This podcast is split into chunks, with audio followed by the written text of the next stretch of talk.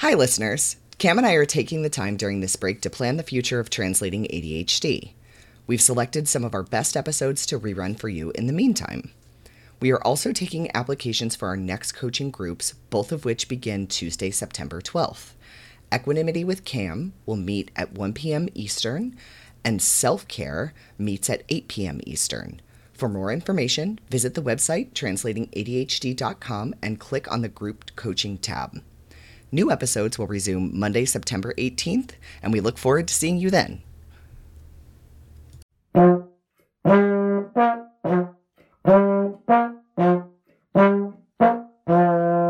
Hi, I'm Shelly. And I'm Cam. And this is Translating ADHD. Before we jump in today, quick group coaching announcement. Equanimity with Cam begins Tuesday, October 4th. It meets at 1 p.m. Eastern on Tuesdays. More information about this class is available on the website translatingadhd.com and click on the group coaching tab.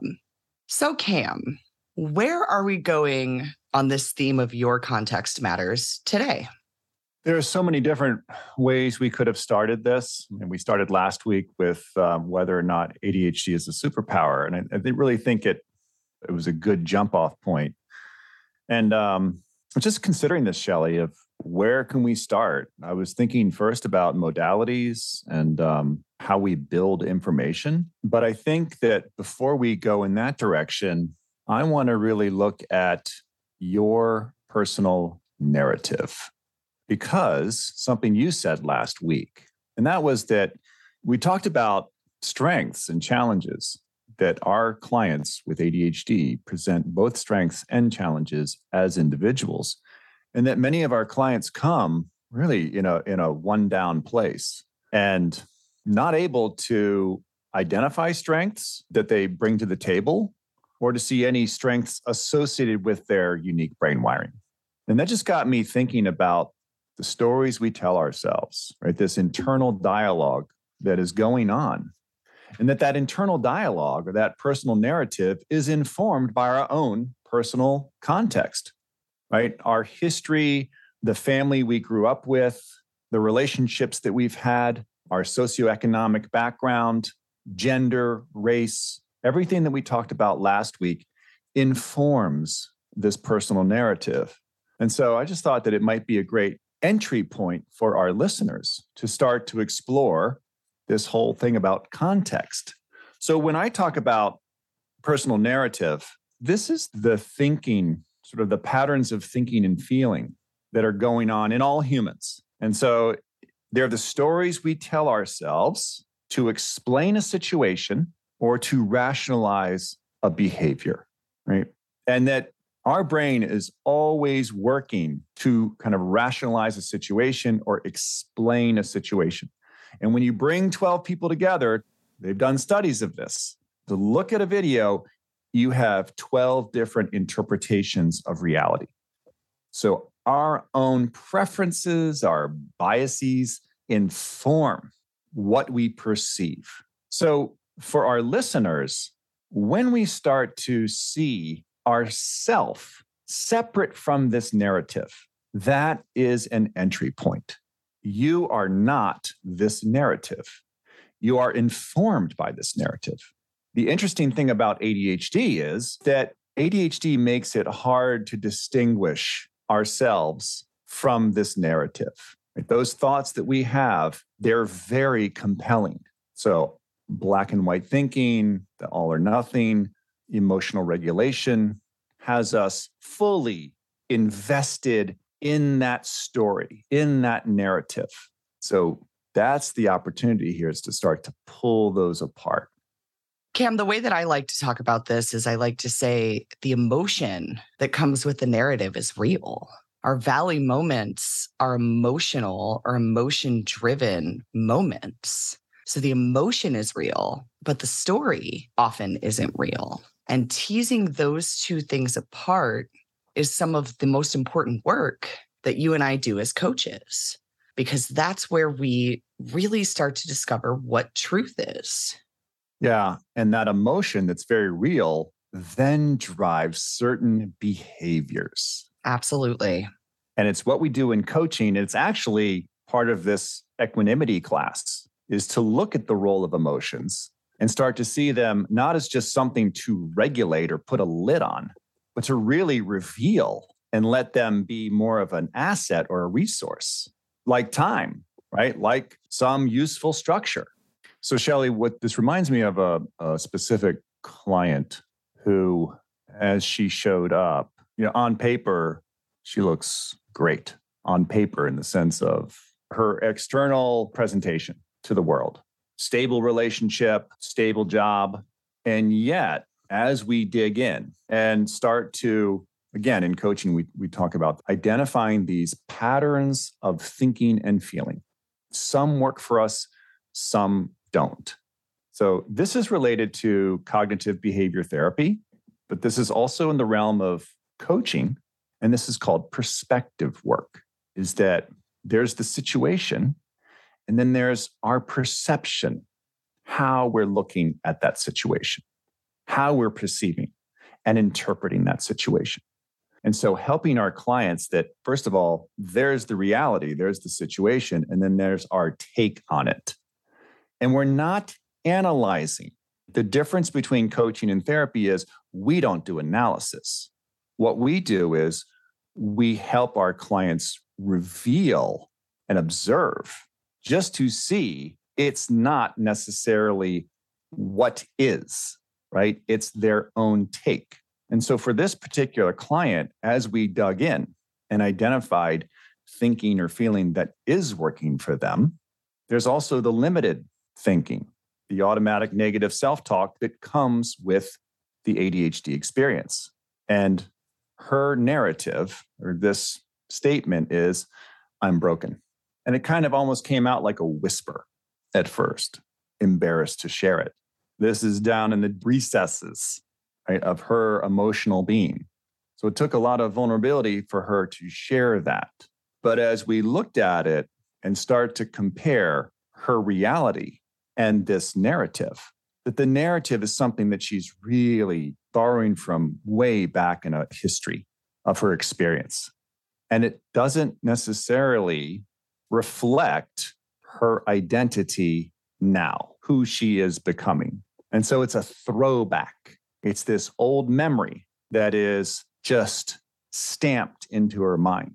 You know, with ADHD, they always talk about the challenge with memory is that it fades, right? Working memory and the ability to pull up things, to access memory. There's a whole nother aspect of memory with ADHD. It's the regulation. It's these emotional, these strong emotional memories that we can't shake, that we can't get rid of. They're indelible. But if we start to see them for what they are, not a reality, but actually it's just a narrative, it's some language that we've developed to explain a situation. As we worked with each other, we start to see the impact of that voice chiming in particularly when she goes and has a one on one with her boss every week, a one on one with her boss. And yet that's just there in the background as a quiet voice. It informs how she shows up that, oh, kind of feel like I'm in trouble, right? That one on one is really a coming together, a collaborative effort to define outcomes and successes and positive supports. We talk about curious accountability developing useful structures to be successful in this job. And yet there's this nagging thing that's in the background. So, what we do, what I've been doing with this client is to, again, not to focus just on that, but to, okay, when does it show up and what has it get activated? I just did a blog on, you know, one of my certain ways of being in the world, which is to avoid. I don't avoid all the time. It's typically when there's a stressor and there's some stressful situation, I go to a default mode, which is to hesitate, to not step. Well, that's my inattentive ADHD showing up. That's my big brain ADHD showing up, but also informed by this narrative of it's not quite right. I may make a mistake. That's a narrative that's informing that mode. For my client, I'm broken is informing a mode of kind of one down or I can't really show up as an equal here. Cam, I want to talk about two clients of mine who have different narratives based on similar family backgrounds. Ooh, great. B- because we're talking about narrative and how our personal history plays in here. So I think this is a great illustration. So both of these clients come from successful families, families with some amount of generational money, families very driven by hard work and successful outcomes, families with lots of family members doing incredible things. One of these clients has this perspective that she's not doing enough. Her career's not enough. The way her and her partner have chosen to live their lives, which comparatively to other family members, lower earning jobs, but jobs that they love and are satisfied with, not enough. So there's this whole perspective thing for her as a person transitioning from full time employment to self employment, by the way, which is where we're at right now, I'm not doing enough. I should be doing more. When I look around, other people are doing more. It's not enough. And that's actually what we coached about last week to a degree, because now that she is fully into full time work, that narrative is affecting her ability to have good days because it always feels like she should, there's that should, be doing more. I should be doing more for myself, for the family, for the world. I should be busier. I should be doing more. So the second client has a completely different limiting perspective or set of limiting perspectives there around money and around embarrassment about generational wealth. And so for her, the narrative is I wouldn't be here if not for my family's money. She just takes herself out of the picture. The only reason I'm here, the only reason I have the life that I have, the only reason I've gotten this far with ADHD is because I have resources that I did not create myself that have aided me in getting me here. So, similar backgrounds, very different personal narratives that have stemmed from those backgrounds. That's so fascinating. You know, and again, it's that have you found the what's different there, their own context or presentation? Because part of it is a real mystery, right? Of why why would that be? Why would that you have similar backgrounds and yet you have different limiting beliefs there? Well, that's the fascinating thing about the work we do, Cam, isn't it? At the end of the day, as coaches, we're taught to detach from outcome, which is a lot harder as a skill set than it seems because we have our own biases. We have our own way of understanding people, even if it's not our lived experience, because we're in the business of lived experience. It would be easy to look at these two clients and assume, as we're digging into limiting perspective, that I've worked with client A and these are her perspectives. So surely client B has some of this on board. But that's rarely the case, right? The whole thing of the work we do is finding those differences and where they come from. And that's back to some of those differences are quantifiable, right? These clients' perspectives are both quantifiable in terms of their family background. But the stories that have sprung forth and where those are coming from, why are they so different? Because my clients are two different people with different brains. They both have ADHD, but the way they see and perceive and process the world is different. The narratives that happened within those two families, despite being similar, were probably different. Their lived experiences between then and now are different. Their modality strengths and how they make meaning, how they process and understand the world around them are different. So, in these two instances, can I pinpoint a reason why those two perspectives are different? I really can't. I've had other client situations where we can. Sometimes that's even the thing of coaching, right? Is I think my perspective should be this, but it's this. Let's examine why that is, what's informing. But in this particular case, I can't really say that it's any one thing. I don't think it's any one thing. I think it's two people with similar backgrounds who are two very different people. And the sum of their lived experiences have led to two different sets of narratives. Yeah, I realized the limitations of my question as soon as I asked it. no, but I think it was a good answer. Like, I think it was good to explore. It's good to explore, and it's a great answer. You're underlining, sort of, again, the opportunity for the listeners here is this important cause and effect work or cause and effect opportunity. We talk about being in the valley and our u- unique valley experience with the very real emotion that goes with that experience. And yet, kind of looking back and seeing what is informing my take on this right now. It's not simple. There is no one answer. And it's really not about finding out exactly what caused this, because in a way, that's destination thinking. I need to know exactly why I am the way I am.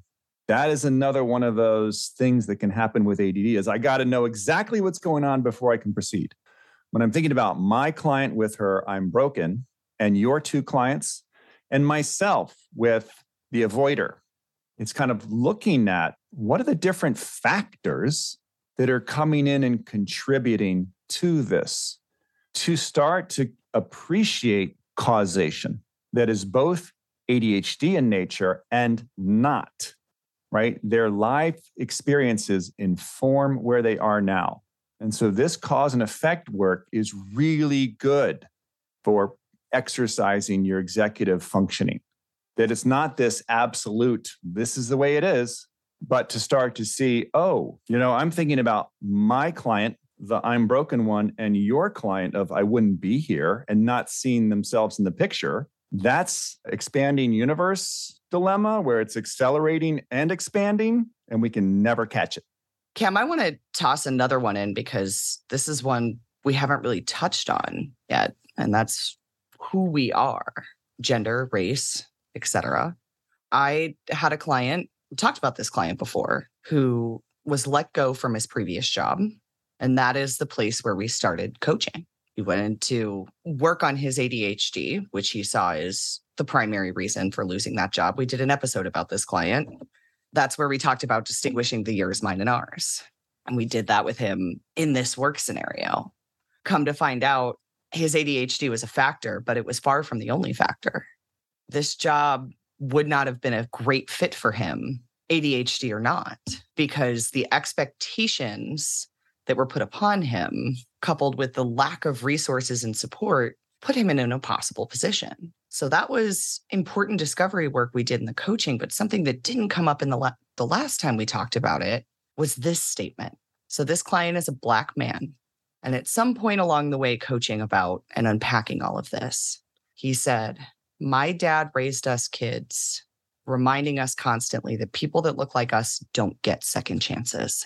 So here's a client that's been let go from his job, carrying this story of people that look like me don't get second chances. That was an important origin point to find because it has nothing to do with ADHD and everything to do with the fact that this client is a Black man. And it was driving his behavior. Doing some work around that was so much of the perspective shift that he needed to get where he is now when we first started working together, he was trying to get a passion project off the ground. But that sort of morphed over time into I have to make this work because there's nothing else for me. I don't get second chances. I have to make this work. And so finding that narrative allowed us to really pick things apart. And in the meantime, here comes this job opportunity that he wasn't even looking for, that someone reached out to him to see if he would be interested in coming to work for this company, doing what he was doing at the previous job. By all rights, it looked like a great fit. And as of the last time I talked to this client, it's still a great fit. But with the story of, I don't get second chances, he might have never even tried to take that job because he had kind of written off that whole career area because I'm done with that. I don't get a second chance there. I don't want to do that again. And coming into the workplace itself, and learning to navigate that new workplace, right? This is the client with all the secret strikes and all of those stories. Imagine having layered on that and I don't get a second chance. If something goes sideways, that's it. I'm done. Massively limiting. And by the way, not that there's not some element of truth to that perspective. Absolutely. I don't at all mean to say, as a white person, that perspective has no basis in reality. It does. And we all know that it does. But getting away from the all or nothing thinking there and talking about what's real for him and his experiences as a Black man, it's not all or nothing. And that was important to find. That was really nice. You know, and again, it speaks to the nuance of the work that we do with our clients. That a personal narrative can be this sort of absolute declarative statement that we just sort of take in hook, line, and sinker, right? Oh, I'm broken. Therefore, you know, why try, right? I know that I've used my limited thinking to cover for my glitchy activator, right? To rationalize certain behaviors, to not get up and seize the day. So it's starting to just see these patterns. And this is, I think, a strength area for us. We deny ourselves this strength work when we are confined to this thinking. But when we start to open up and just be present and curious and see how these patterns interweave and interplay with each other, we're opening ourselves up to that big brain, high associative, contextual work that I see as an absolute strength. You start to see, oh, there's more to the picture than what I'm sampling right now. And again, back to what's informing? How can I modify this thinking going forward? This week, I'm launching like mm. September is a ridiculous month for me. I'm launching five classes. I found ways to overcome that avoider, right? That narrative of it's not quite right. I figured out a way to, to move past that. Does it creep in occasionally when I'm feeling stressed? Absolutely but it's that starting to question and tweak and that perspectives are something that are malleable. We can start to shape them in a way that really work for us and what we're trying to do in the world. I'm teaching equanimity. Shelly's teaching purpose in the new year. And purpose this sense of purpose is another place that informs what we are doing right? My purpose pulls me forward.